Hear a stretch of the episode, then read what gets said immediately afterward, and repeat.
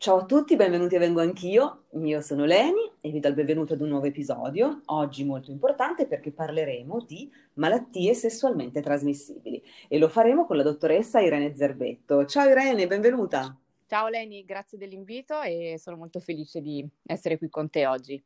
Grazie. E ti ringrazieranno anche tutti i nostri ascoltatori perché l'argomento di oggi è davvero tanto importante. Una breve presentazione, eh, Irene Zerbetto, la dottoressa Irene Zerbetto è una ginecologa e lavora presso l'Istituto Clinico Humanitas di Milano e si occupa in modo più specifico di medicina della riproduzione. Ma oggi siamo qui con lei per parlare delle malattie sessualmente trasmissibili. Quindi Irene, a te la parola, raccontaci quali sono le malattie sessualmente trasmissibili più diffuse.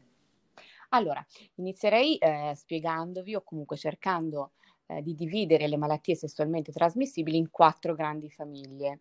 Eh, noi tutti siamo a conoscenza delle più importanti e eh, conosciute come la candida, magari il micoplasma, tricomonas, molte volte abbiamo sentito parlare le nostre amiche o letto sui giornali appunto delle più comuni, ma ci sono delle malattie sessualmente trasmissibili di cui magari non siamo eh, tanto a conoscenza, ma che possono essere molto più pericolose di una normale, banale candida che può risolversi eh, spontaneamente o con una terapia specifica. Quindi le quattro famiglie possiamo, eh, su cui possiamo suddividere le malattie sessualmente trasmissibili sono i batteri, che comprendono appunto eh, la clamidia, la gonorrea, la sifilide, ehm, quindi le più eh, importanti sono queste, oppure quelle causate da virus,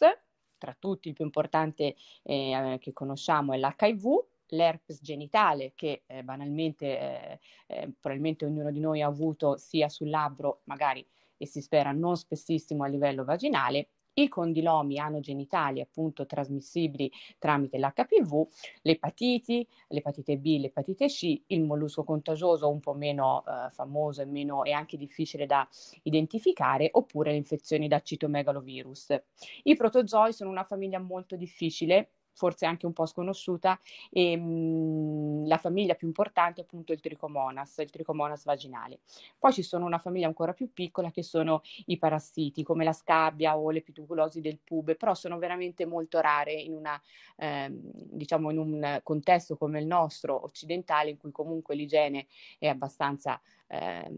diciamo comune e quindi è più facile ritrovare questo tipo di malattie magari in ambienti in cui l'igiene è un po' meno oppure in paesi del terzo mondo in cui magari eh, la pulizia e l'igiene sono un po' eh, trascurate. Ok. Andiamo avanti, grazie, grazie Irene. Mm, le malattie sessualmente trasmissibili come si trasmettono? Quindi si trasmettono con l'atto sessuale, però solo col sesso penetrativo o anche con il sesso orale? Quindi quali sono quelle che si trasmettono per esempio anche con il sesso orale?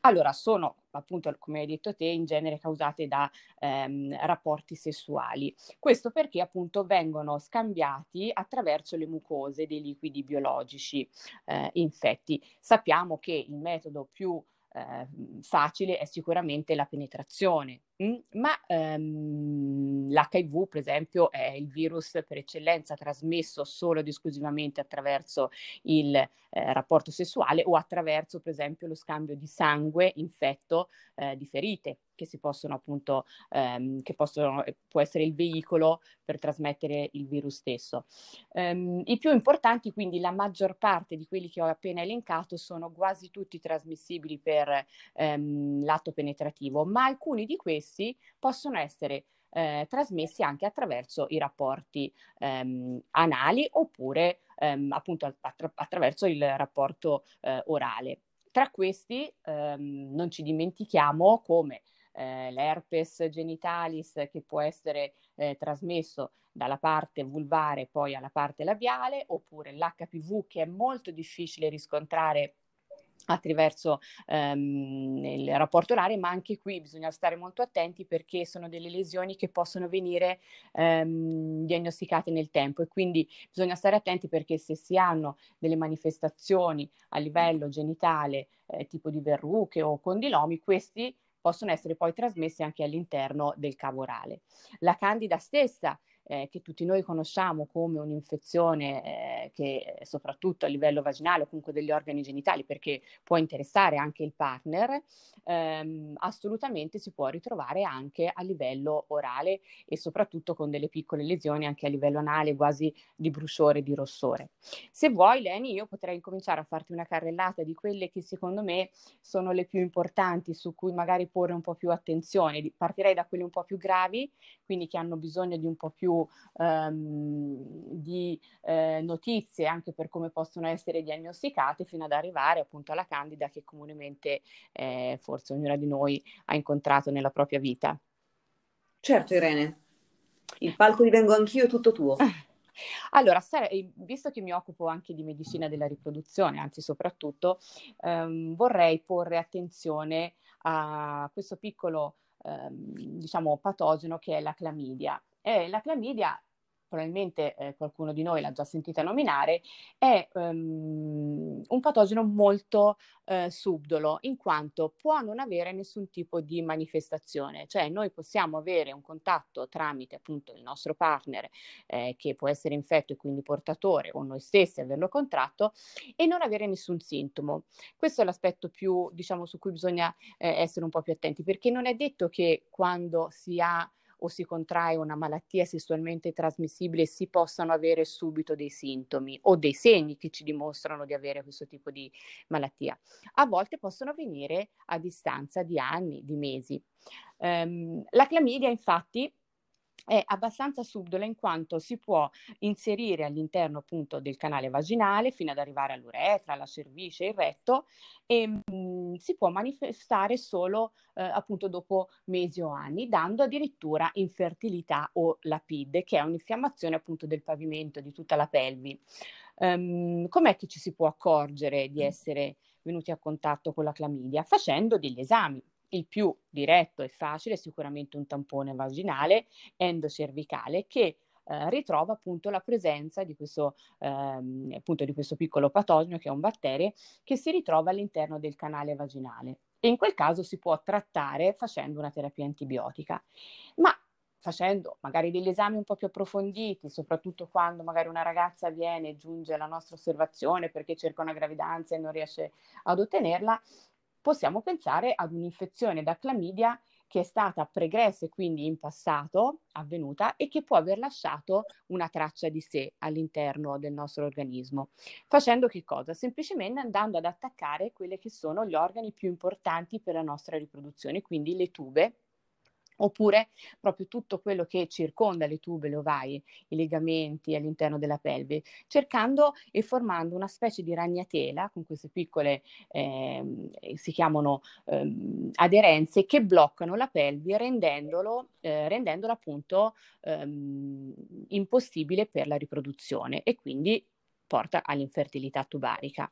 In questo caso diventa difficile la terapia perché quando eh, nel tempo eh, si è venuti a contatto con questo punto eh, con la clamidia, il più delle volte ormai le tube sono eh, state in qualche modo aggredite e non si può far altro che non ricorrere per esempio alla FIVET, quindi a una procreazione medicalmente assistita. Eh, se l'infezione è ancora recente, quindi c'è una PID, si può agire facendo magari una laparoscopia, quindi un intervento un po' più mirato, cercando di ripulire la pelvi cercando di togliere queste aderenze per liberare il più possibile le tube e quindi riprovare ad avere eh, rapporti mirati alla procreazione o semplicemente togliendo questa infiammazione che è molto dolorosa e fastidiosa. Quindi stiamo molto attenti perché nella vita nostra si possono avere infezioni che all'inizio sono asintomatiche ma che nel tempo possono darci dei danni ehm, irreparabili. Un altro eh, sicuramente virus eh, che tutti noi abbiamo sentito parlare, di cui ormai siamo a conoscenza perché si parla anche appunto eh, dai giornali, alle trasmissioni, è l'HPV. L'HPV ad oggi, eh, diciamo per fortuna, mh, esiste la vaccinazione, quindi in qualche modo, soprattutto consigliata alle ragazze molto giovani che non hanno ancora avuto i primi rapporti, questa è l'indicazione eh, diciamo principale, perché blocca la riproduzione di questo virus all'interno delle cellule eh, dei ceppi più, eh, diciamo, quelli aggressivi, che possono in qualche modo portare nel tempo eh, all'instaurarsi poi del tumore alla cervice. Sappiamo che il PAP test è eh, la diagnosi, appunto il metodo con cui ogni donna eh, fa la diagnosi per avere uno screening tumorale, quindi eh, per escludere che ci possa essere un tumore al collo dell'utero, ma la cosa più importante è fare prevenzione attraverso il vaccino, perché i gruppi più, ehm, diciamo, il, i patogeni più importanti possono replicarsi all'interno delle cellule e dare poi appunto eh, il tumore della, della cervice a vari eh, stadi, quindi C1, C2, C3, in base alla progressività in cui la cellula viene, eh, diciamo, si divide all'interno del nostro organismo. Eh, L'HPV, come appunto ho detto prima, assolutamente viene trasmesso per via penetrativa, e quindi attraverso il sesso penetrativo, ma anche attraverso eh, il sesso orale. Come facciamo ad accorgercene? Banalmente perché a distanza di sei mesi, magari dal contatto con il partner che è a volte asintomatico ma può essere portatore, fuoriescono delle eh, escrescenze a livello vaginale o anche perianale, che sono le comunemente dette verruche o creste di gallo, perché sono delle formazioni di eh, mucosa che si in qualche modo eh, si formano proprio esternamente alla vagina o all'ano e che all'inizio possono essere un po' eh, arrossate, dare un po' di prurito, di fastidio, poi nel tempo magari non danno più nemmeno questo sintomo ma che si disseminano proprio, proprio, intorno alla vagina o all'ano e quindi è importante identificarle e assolutamente trattarle facendo una eh, chirurgia anche mirata con la eh, diatermocoagulazione, la crioterapia, i laser che in qualche modo tolgono questo tipo di lesione ehm, per fare in modo che non si riformi bisogna fare dei follow up, quindi valutare che a distanza di 4-6 mesi queste verruche non tornino e poi fare una colposcopia. La colposcopia va invece a identificare se c'è una lesione a livello del collo dell'utero. Questo perché l'HPV, come ho detto prima, si eh, rigenera all'interno delle cellule, quindi a molte volte, oltre che esternamente, si può replicare eh, nella parte un po' più interna, quindi della nostra vagina, e in quel caso bisogna assolutamente intervenire togliendo la parte di cellule alterate che poi facendo il pap test controlleremo eh, essere tutto normale e essere rientrato negli, negli standard. Um, quali sono le altre più importanti e magari ehm, di cui abbiamo sentito parlare, che per fortuna adesso piano piano stanno in qualche modo un po' scomparendo. La sifilide. La sifilide faceva molto paura in passato perché era una malattia che poteva in qualche modo poi anche aggredire vari altri organi. Ehm, si può avere un'infezione, anche questa non diagnosticata, e poi a distanza di tempo avere queste sifilidi, si chiamano secondaria o terziaria, che si manifestano addirittura la terziaria eh, a distanza di 5-10 anni dal contagio, caratterizzate da queste piccole cosiddette gomme luteiche, che sono piccole delle ulcere necrotiche che si formano ehm, intorno alla vagina. E in questo caso come si fanno a rilevare? Attraverso degli esami del sangue, quindi quando vengono fatti per esempio gli esami del sangue, l'HIV, l'epatiti, l'HCV, fare anche il test della sifilide che è la VDRL, eh, la TPH serve a capire se si è venuti a contatto con questo tipo di eh, infezioni appunto molto gravi e trasmesse esclusivamente attraverso eh, i rapporti sessuali. Ne sappiamo e ne conosciamo molte altre, tipo il tricomonas, il micoplasma, ma sono molto più comuni e facilmente eh, trattabili. Eh, il sintomo principale per ognuna di queste malattie è sicuramente uno stato di irritazione ma l'irritazione deve essere indagata in maniera un po' più approfondita per capire che origine ha. Um, se vuoi possiamo anche un po' parlare di quelle che sono le varie diagnosi e come poter eh, capire eh, come poterle diagnosticare in, in, principio e comunque il prima possibile. Dimmi te Eleni certo. se vuoi, se hai qualche dubbio, se vuoi che parliamo di qualcosa in particolare. Guarda, ti dico, fino adesso eh, ti ringrazio perché sei stata chiarissima e questa carrellata sulle malattie tra- sessualmente trasmissibili fino ad ora è stata davvero ehm, particolarmente mh, puntuale, quindi ti ringrazio. Eh, volevo fare soltanto un piccolo, inserirmi con, quindi ragazzi e ragazzi, il, il punto qui è usare sempre il preservativo, perché per quanto riguarda il sesso penetrativo quantomeno, perché per il sesso orale effettivamente esistono Esiste il modo di proteggersi anche per il sesso orale, eh, sappiamo che questa cosa non la fa quasi nessuno, quella di proteggersi per il sesso orale. Il preservativo però davvero è fondamentale eh, quando si ha un rapporto eh, penetrativo, perché eh, davvero può, a parte salvarvi la vita, ma avete ascoltato Irene che cosa vi ha detto, ci sono tutta una serie di problematiche che possono essere senza sintomi e che poi a distanza di tempo ehm, possono venire fuori davvero eh, delle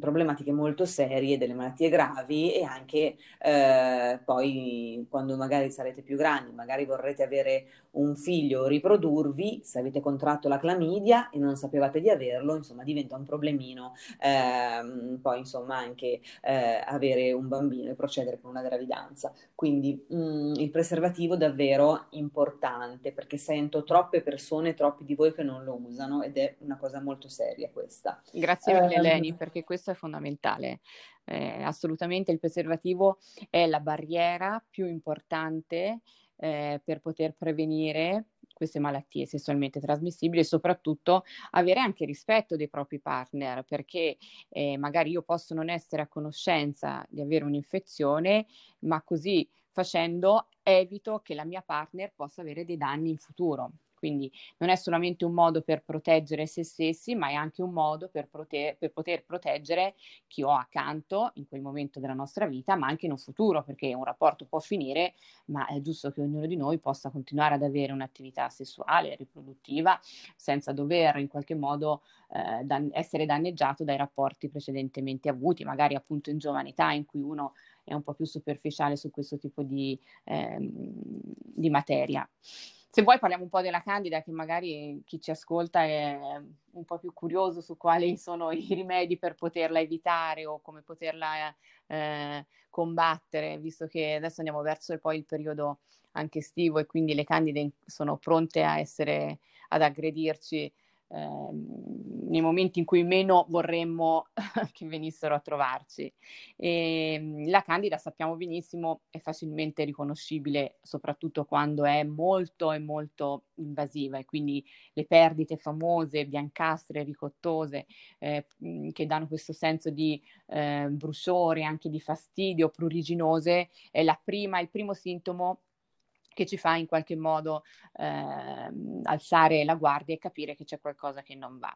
La candida può essere anche molto subdola, eh? Mm, nel senso che può in qualche modo non essere diagnosticata all'inizio e poi protrarsi nel tempo, addirittura dare delle candide recidivanti, quindi croniche. Molto spesso mi capita di avere delle pazienti che hanno contratto la candida non trattata all'inizio e poi per anni si sono sottoposte a trattamenti anche abbastanza eh, invalidanti, con terapie di antimicotici e terapie mh, anche locali, perché purtroppo nei momenti di stress, nei momenti in cui siamo un po' più immunodepressi, in cui magari il nostro stato d'animo non è dei migliori, la dieta in qualche modo cambia, la candida eh, si, eh, si, ripresenta eh, proprio in, quel, in, quei momenti in cui ecco, è l'unico eh, vorremmo, in cui non la vorremmo avere. Eh, per questo bisogna stare attenti a proteggersi e ad usare anche degli accorgimenti eh, che mirino anche a una dieta un po' più equilibrata, ad usare degli indumenti che possano in qualche modo limitare la proliferazione di queste spore, perché appunto si tratta di funghi. Sono dei funghi che si annidano nella nostra vagina principalmente e si nutrono degli zuccheri. Ok, quindi se noi ad uno stato di già infezione, come mhmm, quindi di una candida presente, aggiungiamo una, de- una dieta sbagliata, ricca di carboidrati, zuccheri, dolci, queste, eh, questi funghetti, appunto, queste spore si riproducono e aumentano, aumentano, aumentano sempre di più, dando poi appunto queste candide molto difficili da debellare. Quindi il primo sintomo di bruciore, di perdite un po' più biancastre, eh, diverse da quelle che possono essere le perdite mucose, magari in un momento, eh, diciamo, intorno all'ovulazione o prima del ciclo, bisogna sempre stare attenti e cercare di riconoscerle. Meglio una visita ginecologica in più eh, che magari una in meno, perché poi doverle trattare quando sono così resistenti diventa anche difficile perché molti eh, trattamenti poi non sono più efficaci. Mm? Quindi bisogna riuscire a riconoscere anche quella candida che a volte sottovalutiamo per trattarla nel modo più corretto. Esistono vari diversi tipi di candida, eh, la candida glabrata, la candida albicans che è quella più famosa, eh, crusei, insomma ne hanno milioni di nomi, ma semplicemente sono la maggior parte caratterizzate appunto da queste perdite biancastre con ehm, fastidio, bruciore fino ad arrivare anche a cistite perché logicamente eh, tutto l'organismo poi eh, in qualche modo comunica, quindi eh, la pelvi in qualche modo si trasmette l'infezione arrivare fino al bruciore perianale, quindi diventa fastidioso anche eh, la vita di tutti i giorni, svolgere attività fisica o lavorativa. È importante in, nel momento in cui si tratta la candida magari cercare di non usare degli indumenti troppo elasticizzati, quindi troppo stretti che non lasciano respirare appunto le mucose, cercare di usare biancheria intima che non sia eh, di licra o che non sia di colore bianco, ma magari colori troppo accesi, nero, fucsia, perché questi eh, hanno dei coloranti che possono in qualche modo aumentare la riproduzione delle spore. Quindi quando si tratta una candida cerchiamo di abbinare anche un metabolismo e quindi una dieta corretta e un, dei piccoli accorgimenti appunto anche di um, come cerchiamo di vestirci e di igiene. Assolutamente importantissima l'igiene intima mh, mm, con determinati eh, prodotti che la ginecologa vi può eh, indicare e la terapia deve essere fatta anche fare al partner. Perché? Perché se io ho una candida che tratto, ma ho rapporti poi non protetti o il mio partner magari non è a conoscenza, mentre per l'uomo è più difficile riconoscerla perché possono avere magari un po' di bruciore, secchezza ehm, a livello del pene, la donna ha proprio delle manifestazioni cliniche più importanti, appunto le perdite, ma è importante che il partner si tratti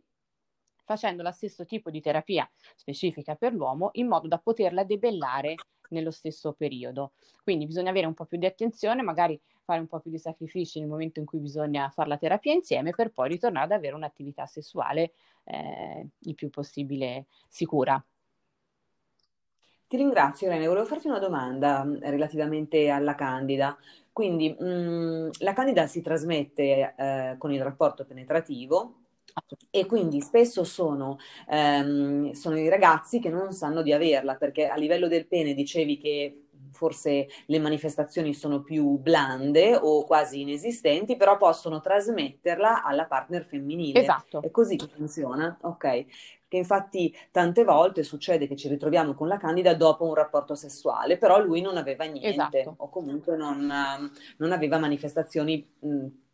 dolorose come invece poi le abbiamo noi quando la candida si manifesta in vagina. Può addirittura, okay, figurati, la candida può anche causare dei dolori ai rapporti, mh? Mm? Eh, la disparonia, in quanto la secchezza vaginale che può provocare o l'arrossamento può rendere addirittura impossibile la penetrazione. Quindi se non viene trattata correttamente e anzi lasciata un po' eh, diciamo al suo destino, assolutamente può poi causare mh, mhmm, la difficoltà ad avere rapporti eh, normali, quindi deve essere intercettata e trattata per entrambi i partner.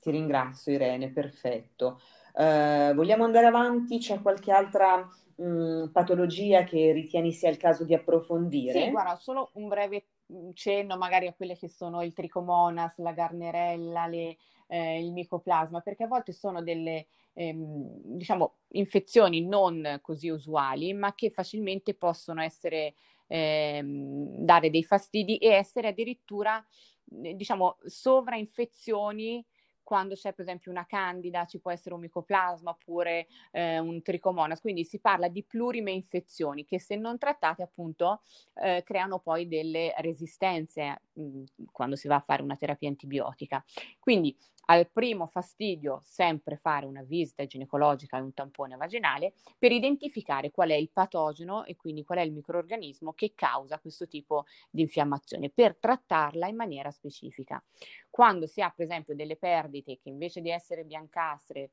virano un po' più sul giallo, sul verde e sono maleodorante, anche questo è un, compa- un campanello d'allarme perché possono essere tricomonas micoplasmi che devono essere trattati e subito debellati prima che possano in qualche modo diventare poi eh, diciamo recidivanti, ritornare anche più difficili come ti dicevo prima da, eh, da trattare. Stiamo attenti assolutamente a quella che è l'epatiti, eh, che mh, adesso sempre per fortuna l'epatite B esiste il vaccino e quindi la maggioranza di noi eh, per fortuna può essere vaccinato e quindi venire, eh, essere protetto, però l'HCV, non essendoci ancora un vaccino, può essere facilmente trasmissibile attraverso ehm, il, i rapporti sessuali e lo scambio appunto anche di lesioni, perché è anche vero che magari nel petting quindi nei preliminari del rapporto sessuale, una donna può avere una piccola escoriazione o quindi una piccola ferita e tramite eh, diciamo, i rapporti iniziali si può trasmettere il virus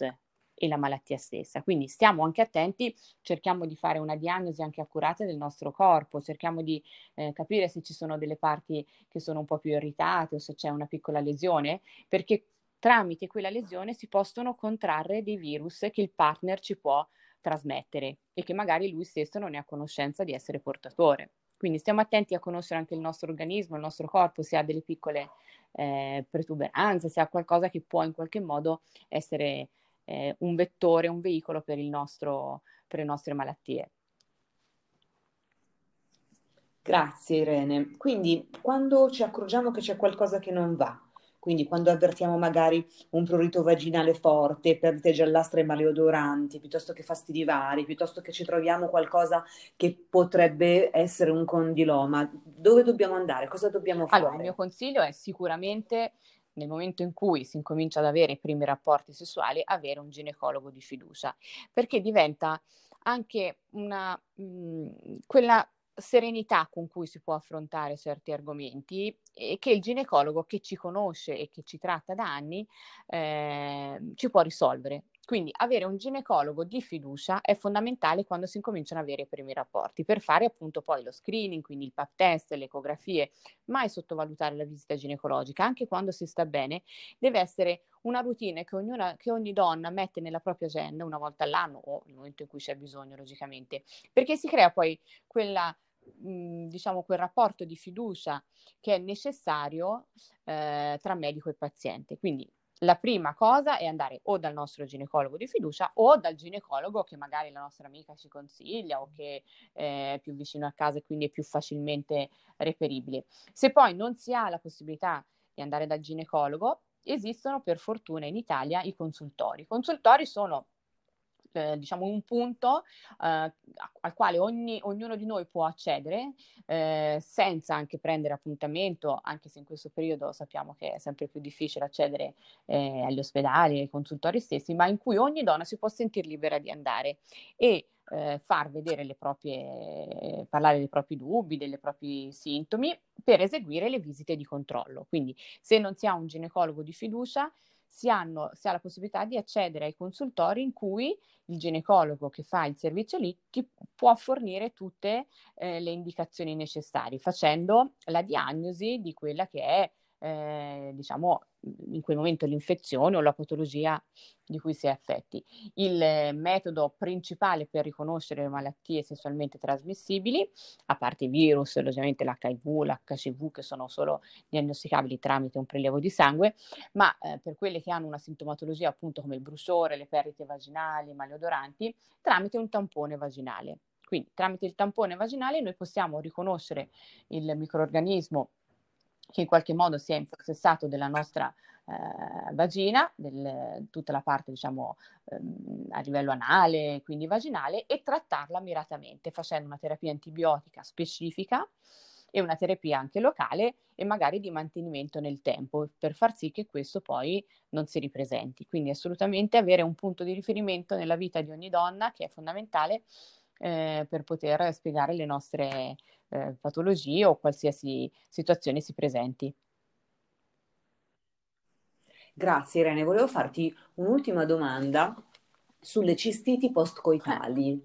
perché eh, mi, mh, mm, ricevo moltissimi messaggi su questo argomento, quindi volevamo, vogliamo fare un pochino di chiarezza. Assolutamente sì, le cistiti postcoitali sono molto frequenti, eh, soprattutto quando c'è un'attività eh, sessuale intensa. Mm? Questo perché eh, logicamente si va in qualche modo a sollecitare la parte eh, dell'uretra, della vagina interna e questo provoca appunto magari se c'è una disseminazione di batteri anche all'interno appunto della vescica stessa. Sono delle infiammazioni che eh, se non trattate possono dare poi per esempio le cistite emorragiche, mm? quindi la perdita di sangue banalmente uno magari pensa venga eh, dalla vagina invece può essere proprio da questo tipo di infiammazioni. Nelle cistiti postcoitali è importante avere un'igiene intima ehm, diciamo come in primis fondamentale, quindi se dopo il rapporto si incomincia ad avere qualche fastidio, ci sono delle lavande apposta da poter fare e la cosa fondamentale è assumere magari un disinfettante delle vie urinarie da in modo da poter debellare immediatamente quello che è eh, appunto l'infiammazione eh, che avviene mm, subito dopo il rapporto. Quindi igiene intima, eh, disinfettanti delle vie urinarie e bere molto, perché bevendo molto la vescica in qualche modo ha un ricambio e quindi tutti i batteri che possono essere all'interno vengono in qualche modo fatti defluire e quindi almeno due litri di acqua al giorno nel periodo in cui le cistiti eh, postcoitali o cistiti ricorrenti si presentano. Quindi fondamentale pulire le vie urinarie tramite appunto questi eh, disinfettanti che esistono, eh, igiene intima e bere molta, molta acqua. Grazie Irene. Quello che ci ha appena raccontato Irene, ci ha spiegato Irene eh, in merito alle cistiti postcoitali è relativo a quando noi ci accorgiamo di averla. Nel senso, nel momento in cui noi, dopo un rapporto sessuale o dopo più rapporti sessuali, in cui a volte magari non abbiamo una lubrificazione adatta o esagerata, nel senso, oppure dopo rapporti molto frequenti, se ci troviamo con questo fastidio, laddove per la cistite postcoitale si, mh, ci accorgiamo di averla perché abbiamo magari dolori a livello, della, a livello proprio vaginale, vulvare e ci viene, sentiamo il bisogno di andare in bagno a fare la pipì, ma in realtà poi non, non è vero che ci scappa la pipì, quindi questo qui è proprio il sintomo eh, base della, della cistite. Quando ci accorgiamo di avere questo tipo di disturbo, allora possiamo rivolgerci a un professionista o anche, si può andare anche in farmacia, però insomma o al consultorio o da un professionista e poi seguire i consigli che ci ha appena dato la dottoressa Zerbetto, quindi bere molta acqua, ehm, avere un'igiene, igienizzare la parte con i prodotti giusti che vi vengono dati da un professionista e, ehm, e quindi insomma e poi insomma anche avere una dieta magari equilibrata ricca magari di vitamine, equilibrata, fermenti lattici, probiotici, eccetera. Perfetto, um, grazie Irene. Vuoi, che, vuoi aggiungere qualcosa? Sono molto o... felice di aver fatto questo, raccol- questa carrellata sulle malattie sessualmente trasmissibili. Spero di aver fornito, di aver dato le indicazioni per poterle almeno riconoscere e avere un po' sensibilizzato mh, soprattutto le ragazze a quelle mhmm, malattie che a volte vengono un po' appunto non prese in considerazione, ma che nel tempo possono essere veramente dannose per noi. Quindi assolutamente eh, facciamo sesso, eh, facciamolo in maniera accorta, eh, preveniamo noi stesse e anche i partner che abbiamo, perché potrebbero essere partner di eh, donne future, quindi per fare in modo che tutto questo venga in qualche modo ehm, non eh, mandato avanti, quindi fare in modo che, questa, le infezioni non vengano eh, in qualche modo mm, mandate in giro da altri, da altri partner e con altri rapporti, stiamo assolutamente attenti per il nostro bene e per il bene dei nostri futuri partner. Grazie di avermi dato questa opportunità Grazie a te, grazie a te Irene, davvero grazie, io sono contentissima che tu sia stata ospite di Vengo Anch'io, eh, ci saranno sicuramente altre occasioni per parlare magari di argomenti nello specifico, spero insomma, che tu eh, tornerai sì. da noi, grazie. Quindi un fortissimo abbraccio, grazie, a presto e un saluto a tutti e noi ci sentiamo tra una decina di giorni e vengo anch'io. Ciao, ciao Daleni, ciao ciao. ciao.